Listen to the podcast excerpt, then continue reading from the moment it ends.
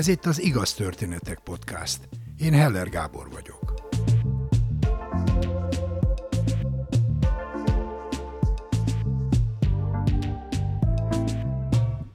A téli ünnepek idején az új év közelettével belénk. Milyen hamar elment ez az év. Eszünkbe jutnak elvesztett szeretteink, barátaink, és talán kicsit eltűnődünk azon, hogy az életünk milyen törékeny, milyen kiszámíthatatlan. Először Lengyel Nagy Anna meséli el, hogy néhány hónappal ezelőtt egy teljesen hétköznapi incidens hogyan került majdnem az életébe. Idén történt egy nyári napon, augusztus 20-án egészen pontosan. Egy pár napra nyaralni mentünk egy barátnőmmel a Nagy Rév községben lévő kis vikendházunkba. Nincs a világ végén, de azért jó el van dugva, egy zsákfaluról beszélünk, ahol Tiszapartján van a nyaralunk. És ott töltöttük az időt, amikor is egy szép reggelen, ez volt augusztus 20-a, azért fontos a nap, nem csak azért, mert nemzeti ünnep, hanem azért is fontos a nap, mert ez ünnepnap, ugye, és mi egy zsákfaluban vagyunk, és mindenki elment szabadságra, vagy éli az ünnepi napjait, ahogy akarja. Tehát ember nem nagyon látható a nyaralókon kívül. És ekkor csípett meg engem egy darás. Nem először csípett meg életemben darás, különösebb mint dolgot nem tapasztaltam korábban. Most azonban ez olyan furcsa volt az egész testemen lassan. Kiütések jelentek meg, hatalmas vörös foltok, ennek a felese tréfa. De hát mit csináljak egy ilyen ünnepnap? A faluban nincs orvos, én így tudtam, biztos vagyok benne, hogy kilenc falura jut két orvos hétköznap is. Úgyhogy ez egy kicsit furának látszott, merre induljak ezzel az egyre dagadó, egyre torzultabb nyakammal, egyre pöttyösebb testemmel. Jól voltam különben, csak ronda voltam.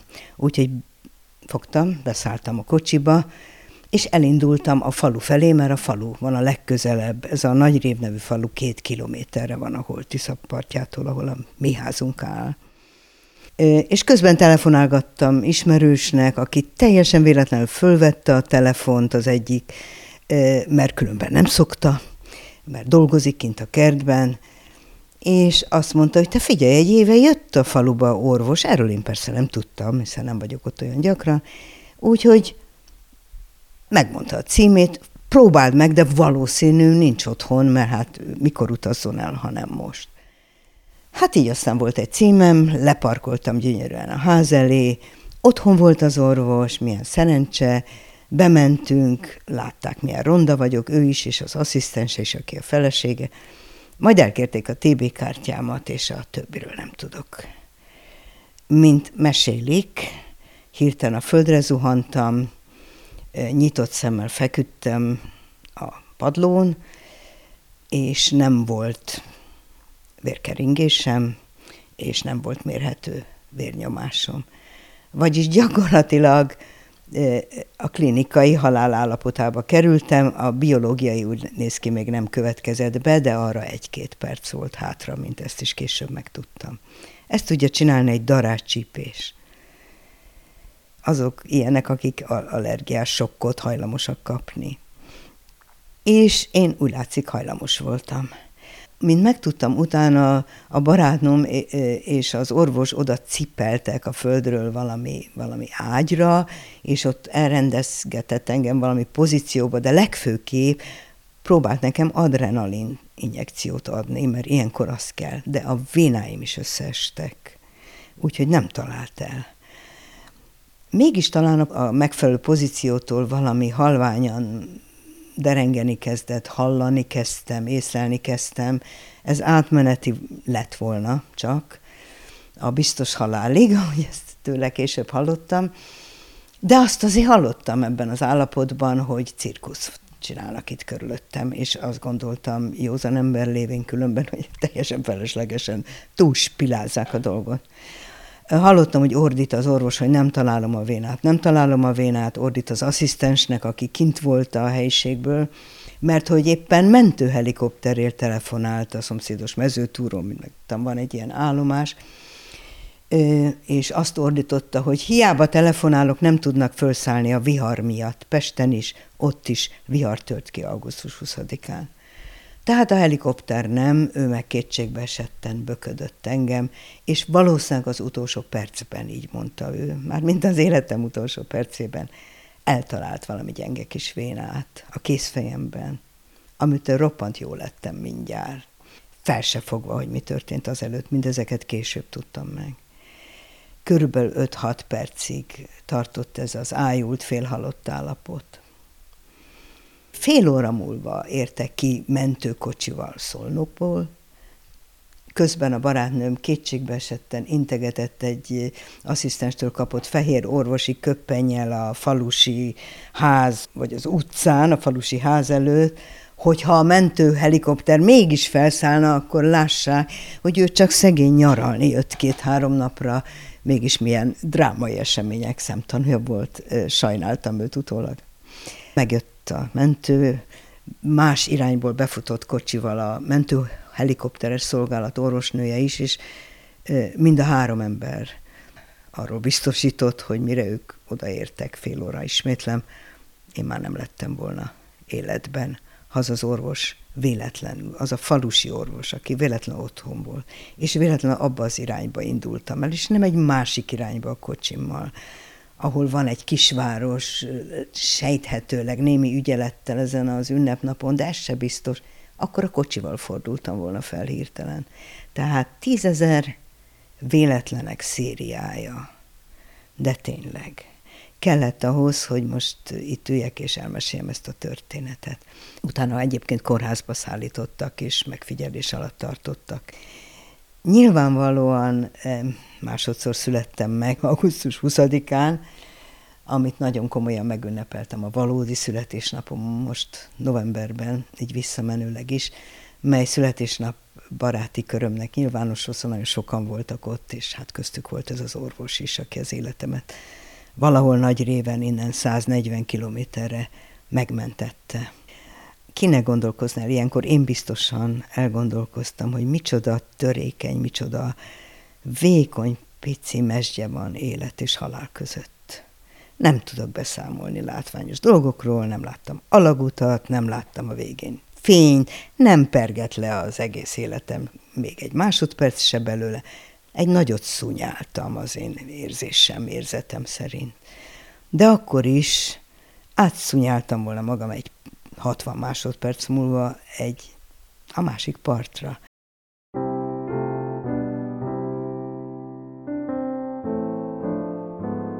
hogy milyen, milyen megfoghatatlan ez a mesdje. És nagyon furcsa az ember, de nagyon normális. Amint kórházból kijöttem, gyönyörűen hazavezettem a kocsit, elvittem a lakásra, Óbudai lakására a barátnőmet, aki ott lengette, amit kellett. Jól voltam, és már másnap azt foglalkoztatott, hogy mi a fene maradt ki nekem a kis nyomrult életemből, amiatt, hogy nyaraltam ott három napig, mit kéne még elbogozni, összevarni, felhívni, elintézni, és ezek mind kicsinyes apróságok voltak, ami nekem újra az életem kis pontjai, támaszai lettek, vagy elintézni valói lettek, hogy nincs ebben a halál közeli helyzetben semmi pátosz.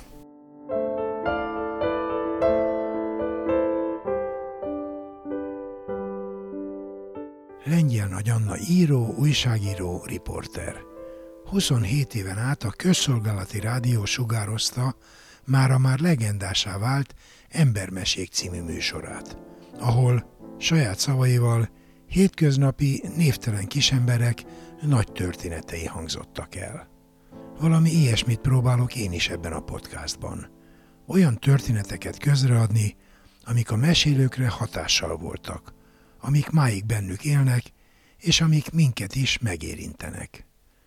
Örülök, hogy Anna vállalta, ezúttal nem ő kérdez, hanem ő oszt meg velünk egy személyes történetet.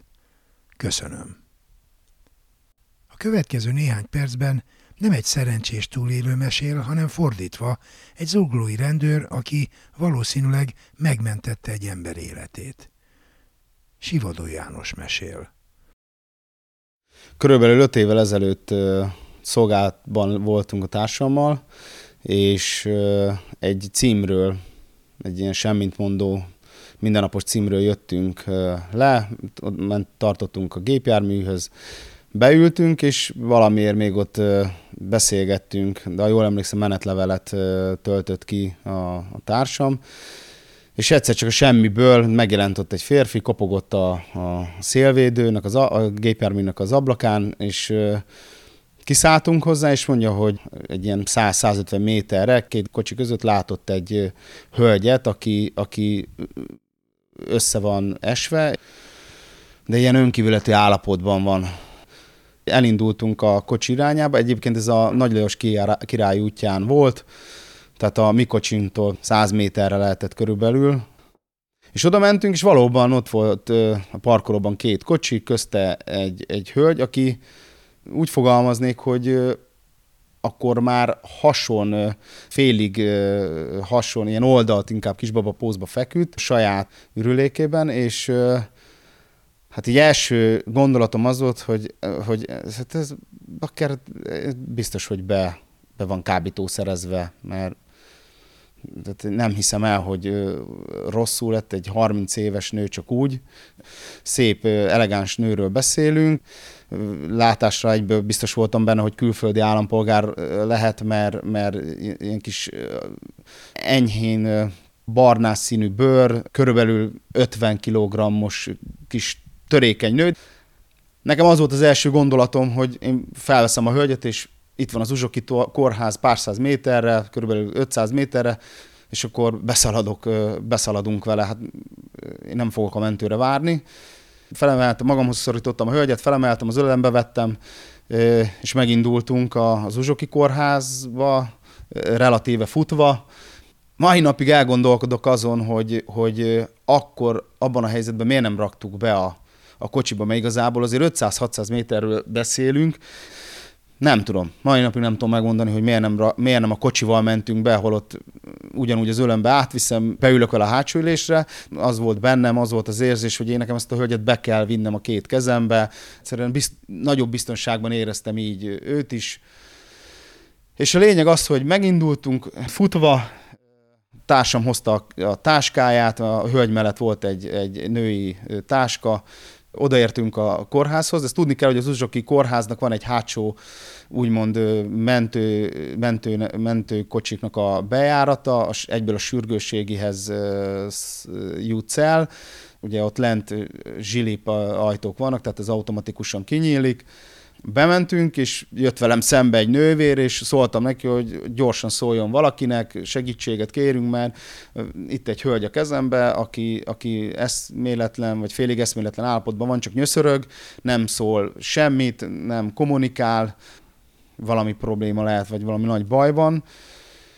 Hoztak egy, egy hordágyat, vagy, vagy minek nevezik ezt, és, és felfektették rá, ő, őt eltolták, közben egy nővér engem meg a társamat kikérdezett, vagy megkérdezett, hogy, hogy, hogy, hogy mi történt, tehát elmondtuk neki, hogy hogy találtuk, ugye, hogy a földön fekve, külsérelmi nyomot nem találtunk rajta, tehát hogy nem ütötték le, tehát hogy nem tudjuk, hogy mi történhetett vele.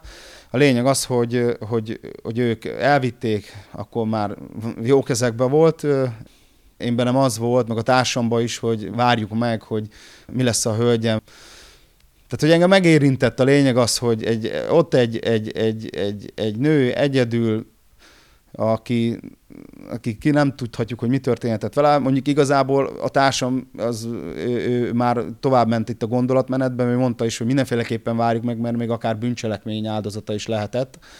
Attól függetlenül, hogy nem volt rajta semmi olyan külsérelmi nyom, hogy, hogy leütötték volna, vagy, vagy, vagy megtámadták volna.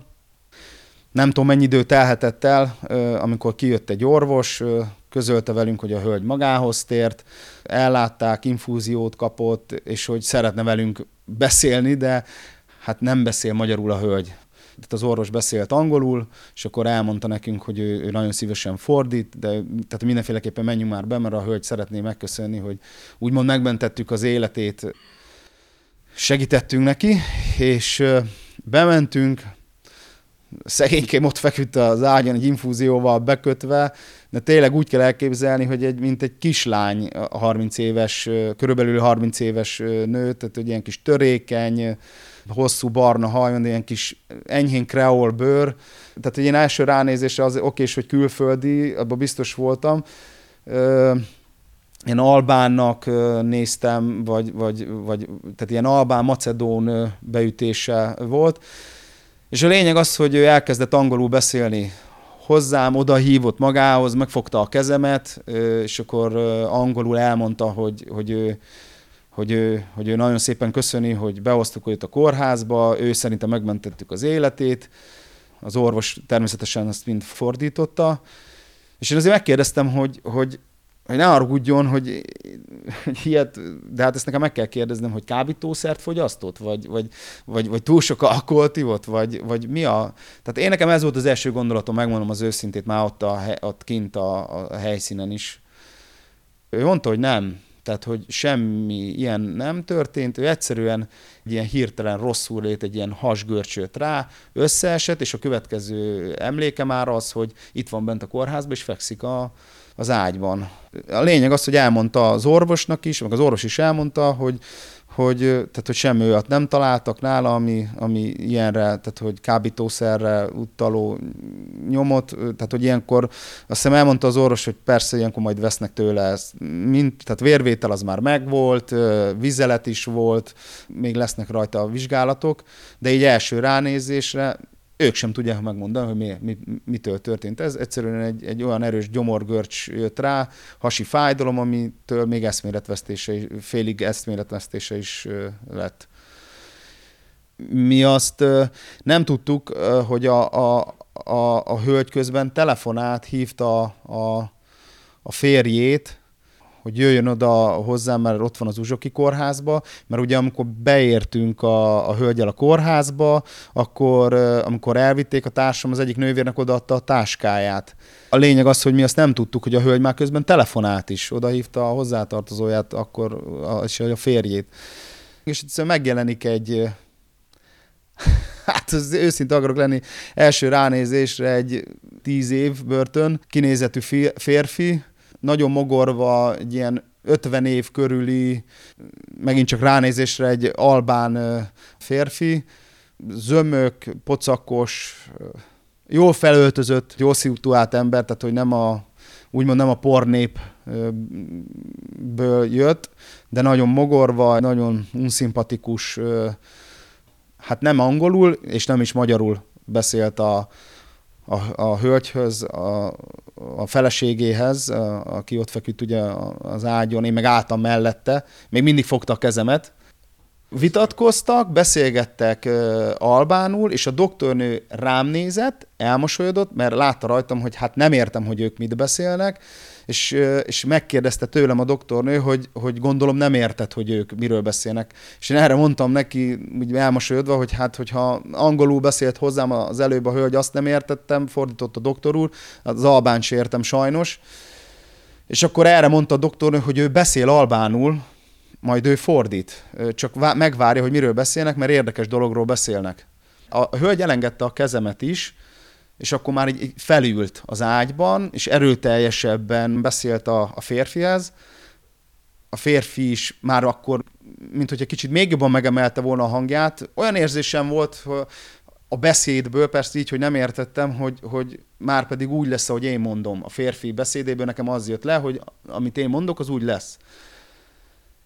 És abban maradt a beszélgetés, és a doktornő elmondta ott nekünk, hogy a hölgy azt mondta a férfinek, hogy, hogy hozd ide a táskámat, légy szíves, oda fel van akasztva a fogasra, hozd ide, vagy, vagy nem, elsőnek azt mondta a, a, a férfinak, hogy ott van a táskámban a pénztárcám, vegyél ki ezer eurót, és adod a légy a rendőröknek.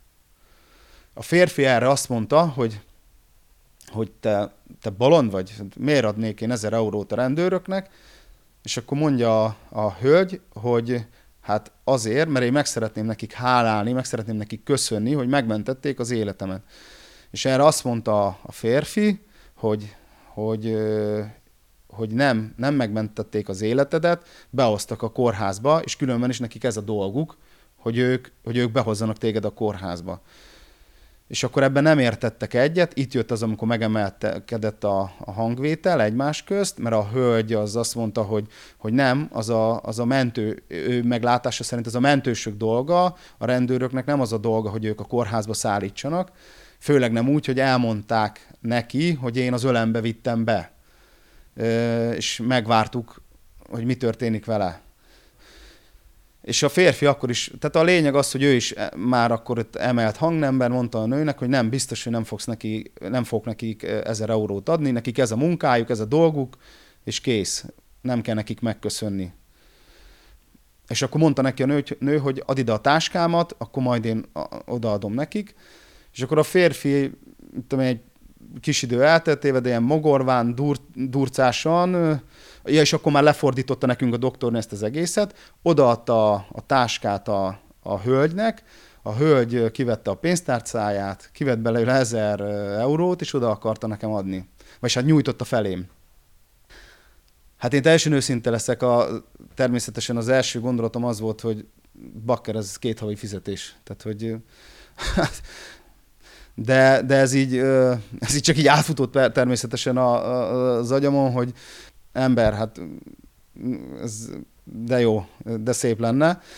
De én azzal a lendülettel fogtam a kis kezét, összezártam, vissza, összehajt, vagy visszazártam a kis kezét, a pénzt benne, akkor már mondtam a, a doktornőnek, hogy légy szíves, ezt most albánul fordítsd le, hogy a férfi is hallja, amit mondani fogok, meg értse, mert nem tudom, hogy tud-e angolul, de albánul biztos hogy nagyon szépen köszönöm a gesztust, de nekem, nekem, nekem a sokkal többet jelent, hogy tényleg őszintén köszöni azt, hogy, hogy, hogy mi bevittük oda, ő elmondása szerint megmentettük az életét. Én nem ezért csináltam. Most is libabőrös lettem. Nekem édesanyám jutott eszembe. Azt tudni kell, hogy nekem, nekem anyukám négy évvel ezelőtt Négy évvel ezelőtt meghalt.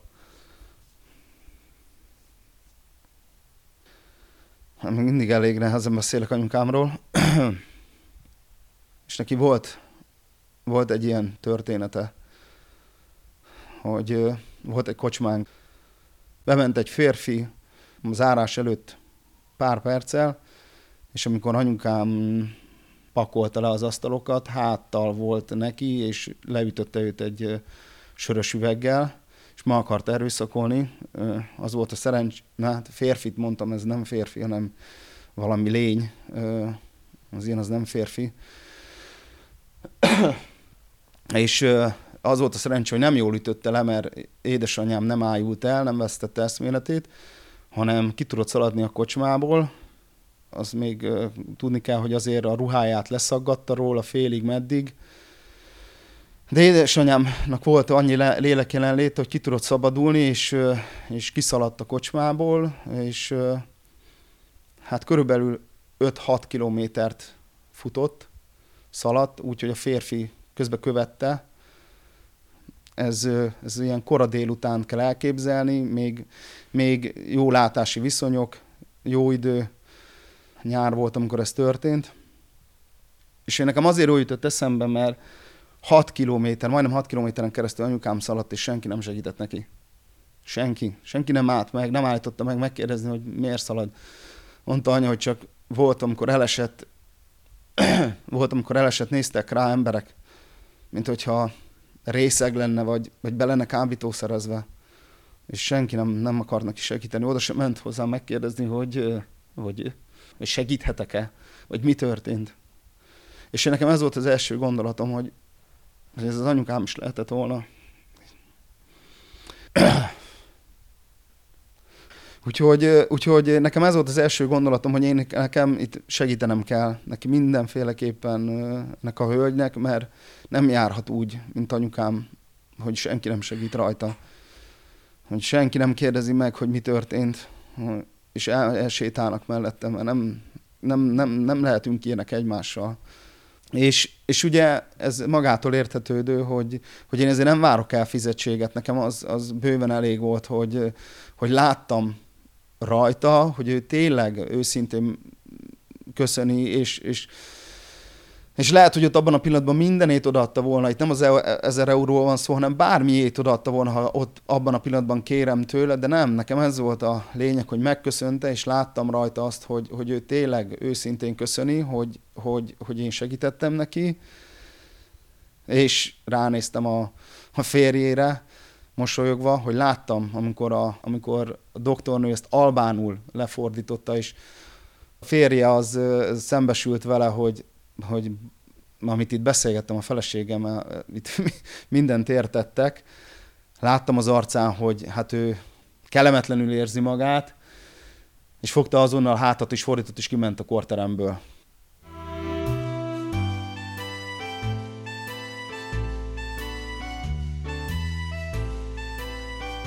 Ránéztem a hölgyre, mondtam neki, hogy megkértem a doktornőt, hogy ezt még fordítsa le, hogy bármikor nagyon szívesen, mert egyébként tényleg a, a rendőröknek ez a dolga, hogy, hogy segítsenek bárkinek, aki rászorul a segítségre. Mert, mert segíteni kell, és kész.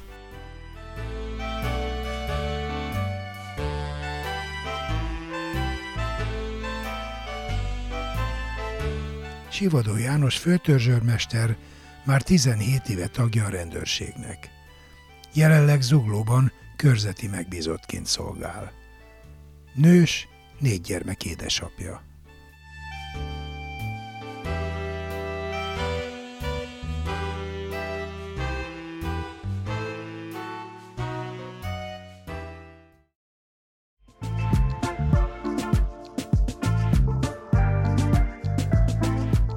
Mindenkinek vannak sorsfordító, képtelen, megható vagy mulatságos történetei nem vagy se túl fiatal, se túl öreg ahhoz, hogy te is mesélj egy történetet nekünk. Írd le egy oldalon, vagy vedd fel a mobilodon néhány percben, és küld el az igaz, kukac, igaztörténetek.hu e-mail címre. Várjuk! Kövess bennünket a Facebookon. És ha tetszik, oszd meg barátaiddal. Biztos ők is szeretni fogják. Ha nem szeretnél elszalasztani egy epizódot sem, iratkozz fel az Igaz Történetek podcastra, kedvenc lejátszódban.